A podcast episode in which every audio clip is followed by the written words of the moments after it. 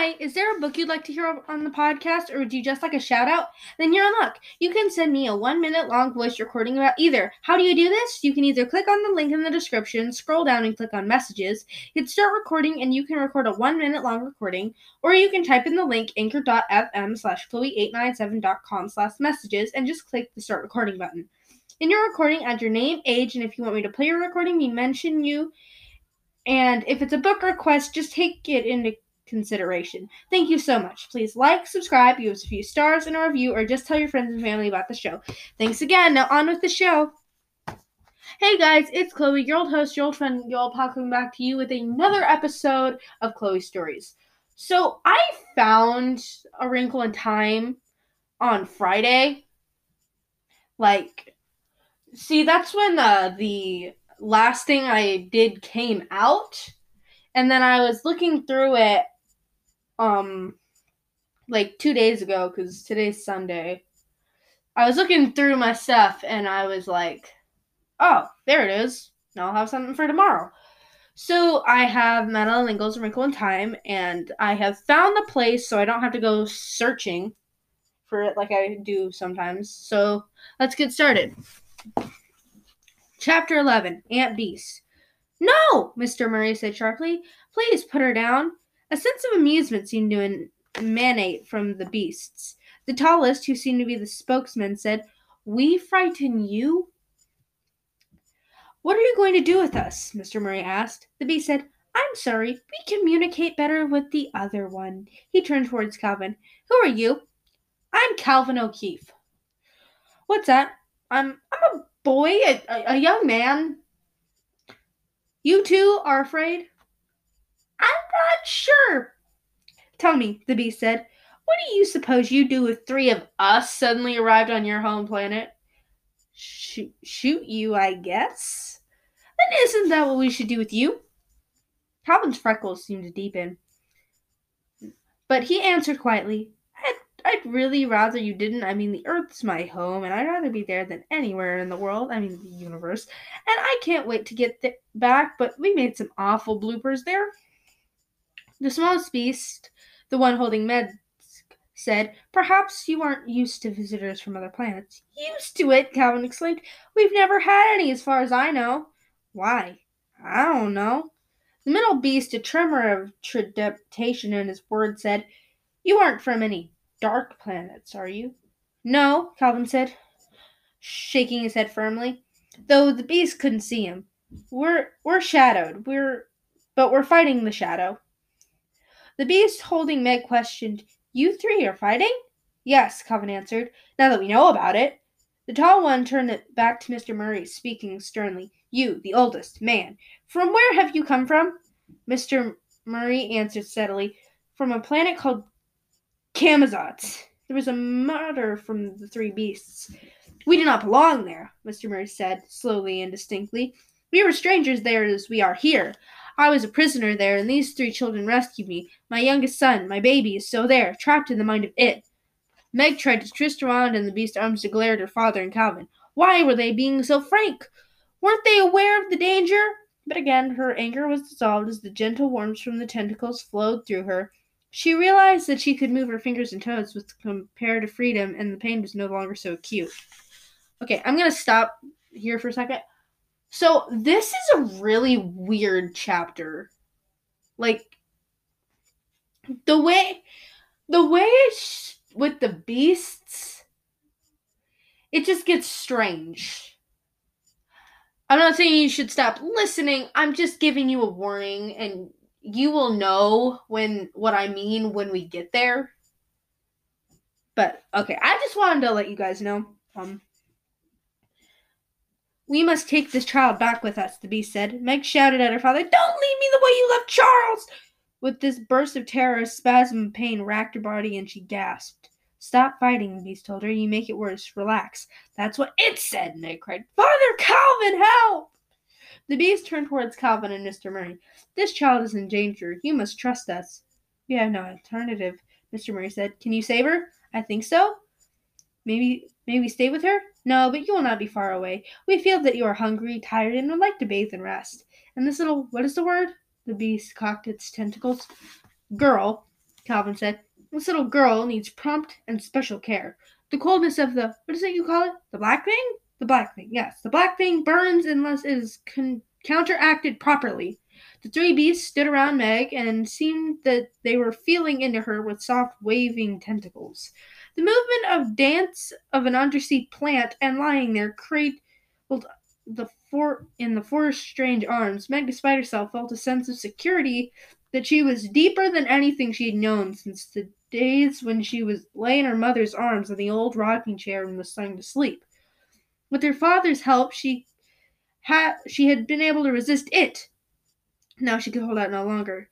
She leaned her head against the beast's chest and realized that the gray body was covered with the softest, most delicate fur imaginable, and the fur had the same beautiful odor as the air. I hope I don't smell awful to it, she thought, but then she knew with a deep sense of comfort that even if she did smell awful, the beast would forgive her. As the tall figure cradled her, she could feel the frigid stiffness of her body relaxing against it. The bliss could not come to her from a thing like it. It could only give pain, never relieve it. The beasts must be good. They had to be good. She sighed deeply, like a very small child, and suddenly she was asleep. When she came to herself again, there were there was in the back of her mind a memory of pain, of agonizing pain, but the pain was ne- over now and her body was lapped in comfort. She was lying on something wonderfully soft in an enclosed chamber. It was dark. All she could see were the occasional tall moving shadows which realized were beasts walking about. She had been stripped of her clothes, and something warm and pungent was gently being rubbed into her body. She sighed and stretched and discovered that she could stretch. She could move again. There was no longer she was no longer paralyzed and her body was bathed in waves of warmth. Her father had saved her. Had not saved her, the beast had. so you are awake, little one. The words came gently to her ears. What a funny little tadpole you are. The pain is gone now? All gone. And you are warm and alive again. Yes, I'm fine. She struggled to sit up. No, lie still, small one. You must not exert yourself as yet. You will have fur garment for you in a moment, and then we'll feed you. You must not even try to feed yourself. You must be as an infant again. The black thing does not relinquish its victims willingly. Where is our father and Calvin? Have they gone back for Charles Wallace? They are eating and resting, the beast said, and we are trying to learn about each other and see what is best to help you.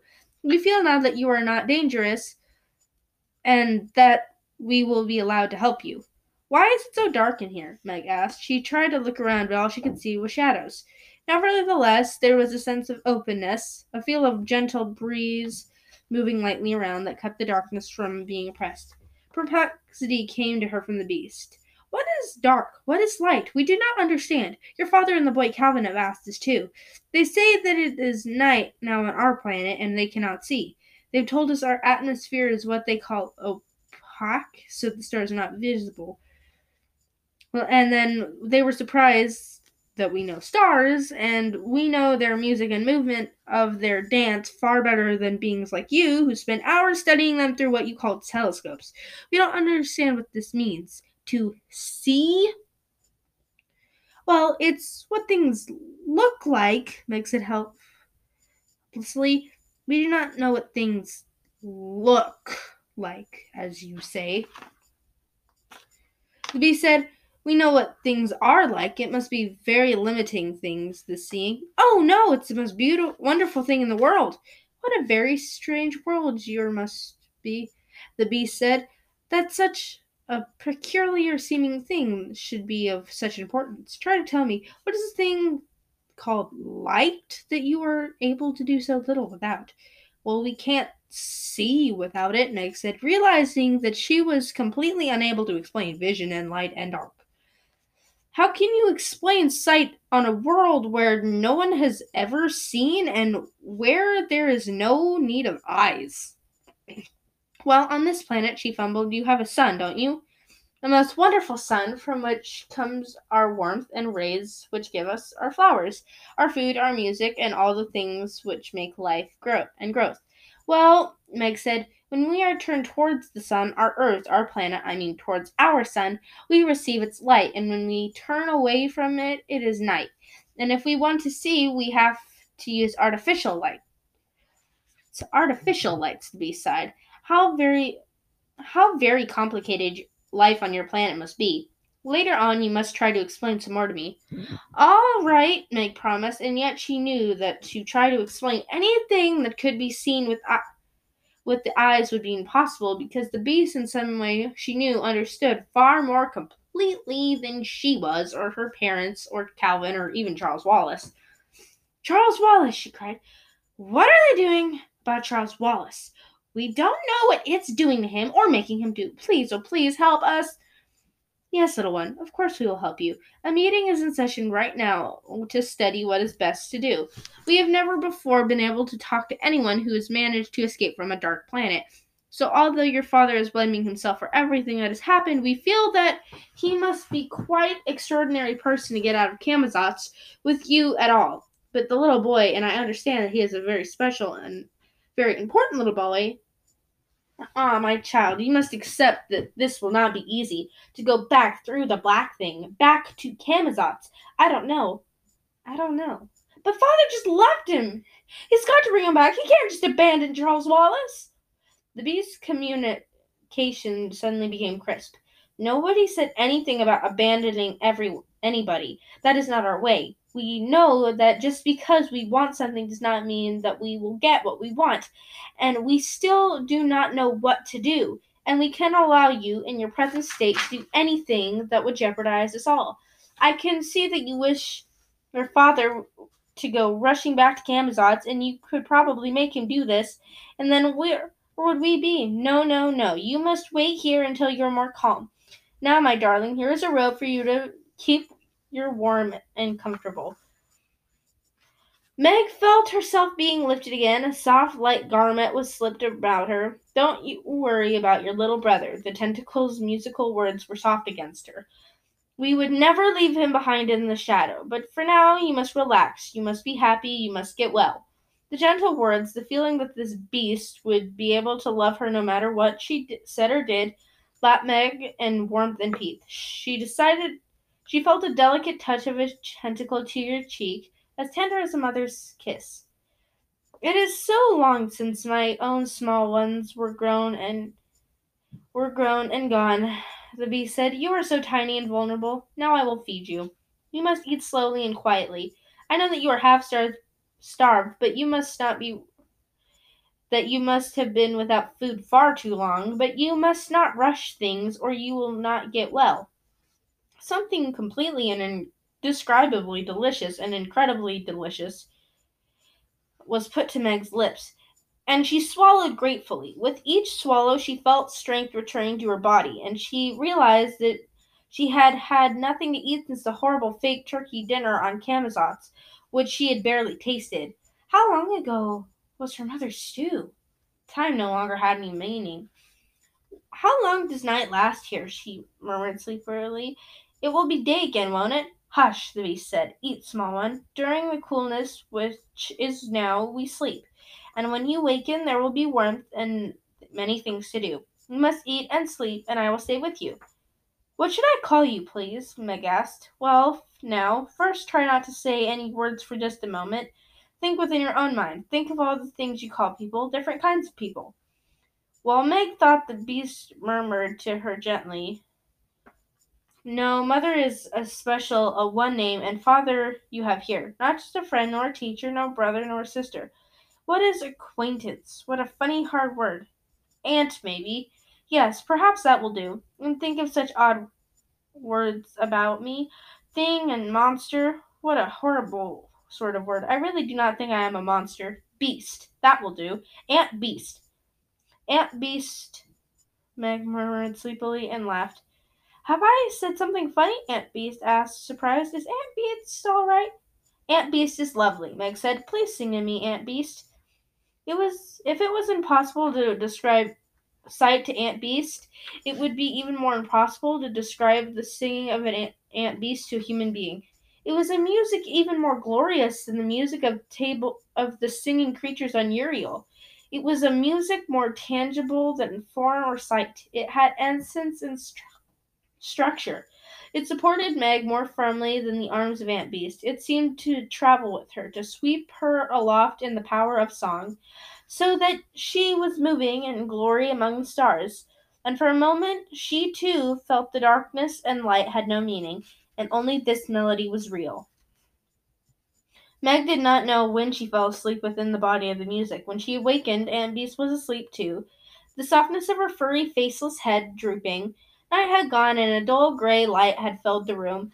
But she realized now that here on this planet there was no need of color, for the, that the grays and browns merging into each other were not what the beast knew, and that and that what she herself saw was only the smallest fraction of what the planet really was like. It was she was it was she who must be limited by her senses, not the blind beasts, for they must have senses of which she could not even dream. She stirred slightly, and Aunt Beast bent over immediately. What a lovely sleep, my darling. Do you feel all right? I feel wonderful, Meg said. Aunt Beast, what is this planet called? Oh dear, Aunt Beast sighed. I find it not easy at all to put things the way your mind shapes them. You call where you come from Camazotz? Well, it's where we came from, but it's not our planet. You can call us Ixchel, I guess, Aunt Beast told her. We share the same sun as lost Camazotz, but that, give thanks, is what we all share. Are you fighting the black thing? Meg asked. Oh, yes, Aunt Beast replied. In doing that, we can never relax. We are according to his purpose, and whom he calls, he also justifies. Of course, we have help, and without help, it would be much more difficult. Who helps you? Meg asked. Oh dear, it is so difficult to explain things to you, small one, and I know that it is not hard that it is not just because you are a child. The other two are as hard to reach into as you are. What can I tell you that will mean anything to you? Good helps us, the stars help us, perhaps what you would call light helps us, love helps us. Oh, my child, I cannot explain. This is something you just have to know or not know. But we look at we look not at the things which we which are what you would call seen, but at the things which are not seen. For the world the for the things which are seen are temporal, but the things which are not seen are eternal. Aunt Beast, you know Mrs. Whatsit? Hmm. Egg asked with a sudden flop, flooding of hope. Mrs. Whatsit? Mrs. Aunt Beast was puzzled. Oh, child, your language is so utterly simple and limited that it the that it has the effect of extreme complication. Her forearms and tentacles waving were outflung in a gesture of helplessness. Would you like me to take you to your father and your Calvin? Oh, yes, please. Let us go then. They are waiting for you to make plans, and though you would enjoy eating, what does she call it? Oh, yes, breakfast together. You will be too warm in that heavy fur now. I will dress you in something lighter, and then we will go.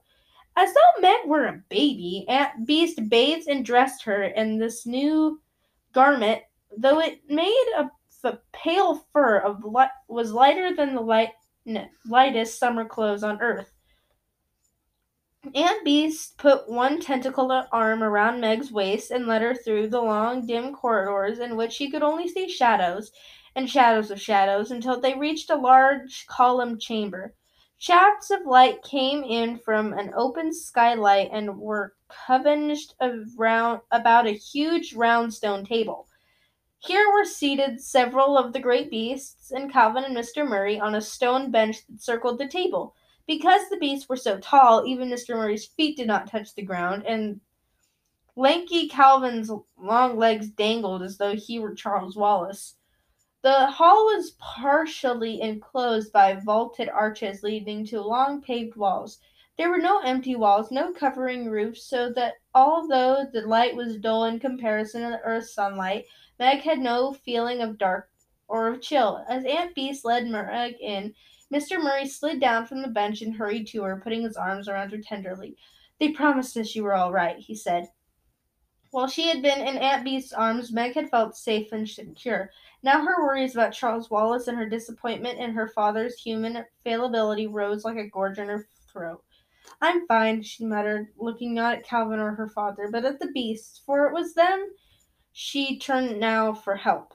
It seemed to her that neither her father nor Calvin were properly concerned about Charles Wallace. Meg, Calvin said gaily, you've never tasted such food in your life. Come and eat.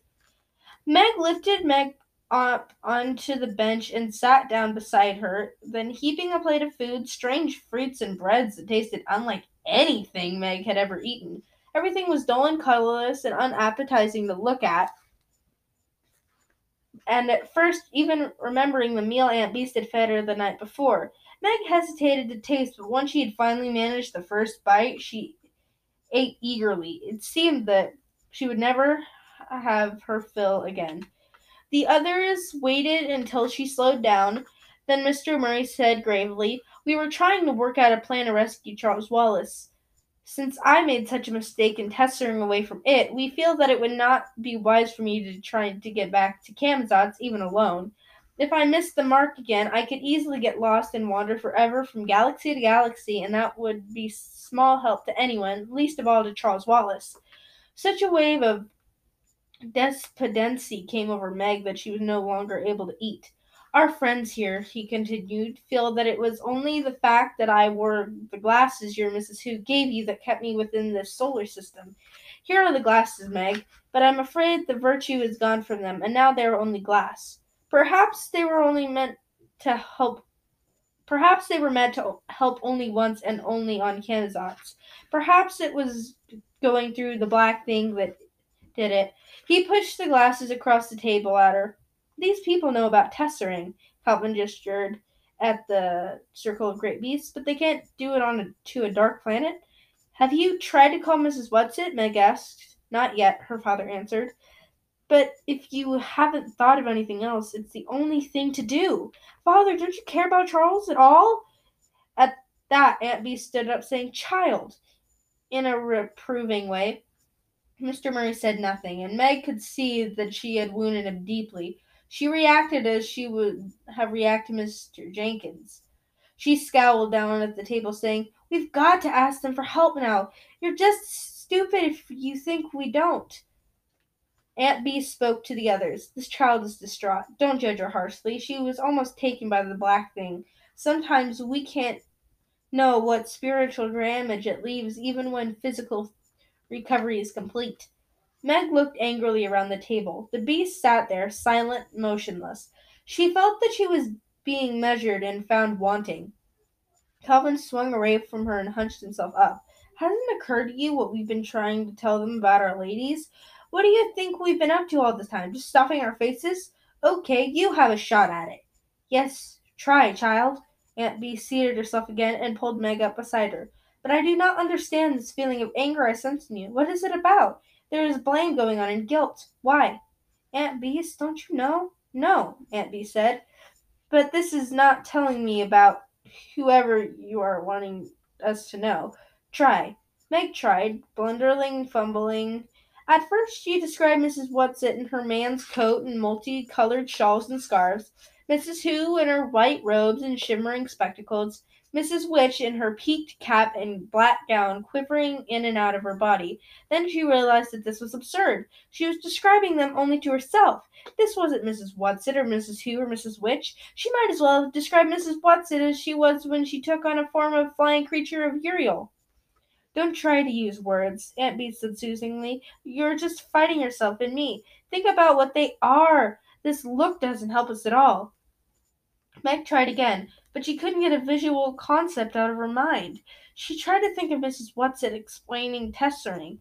She tried to think of them in terms of mathematics. Every once in a while she thought of while she thought she felt a flicker of understanding from Aunt Beast or one of the others, but most of the time all that emanated from them was gentle puzzlement.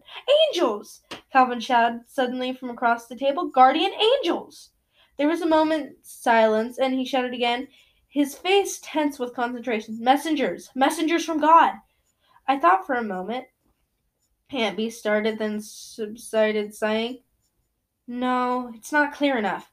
How strange it is that they can't tell us what what they themselves seem to know, a tall, thin beast murmured. One of Aunt Bee's tentacles went around Meg's waist. They are very young and on their earth, as they call it, They never communicated with other planets. They revolve about all lonely in space. Oh, the Thin Beast sense. The Thin Beast said, Aren't they lonely? Suddenly a thundering voice reverberated through the out the great hall. We are here. And that is the end. So I'm sorry, I kind of like stumbled over a lot. I haven't done this in a while, but I'm gonna get better at it again. So I will see you guys on Wednesday, or talk to you guys on Wednesday. And until then, bye.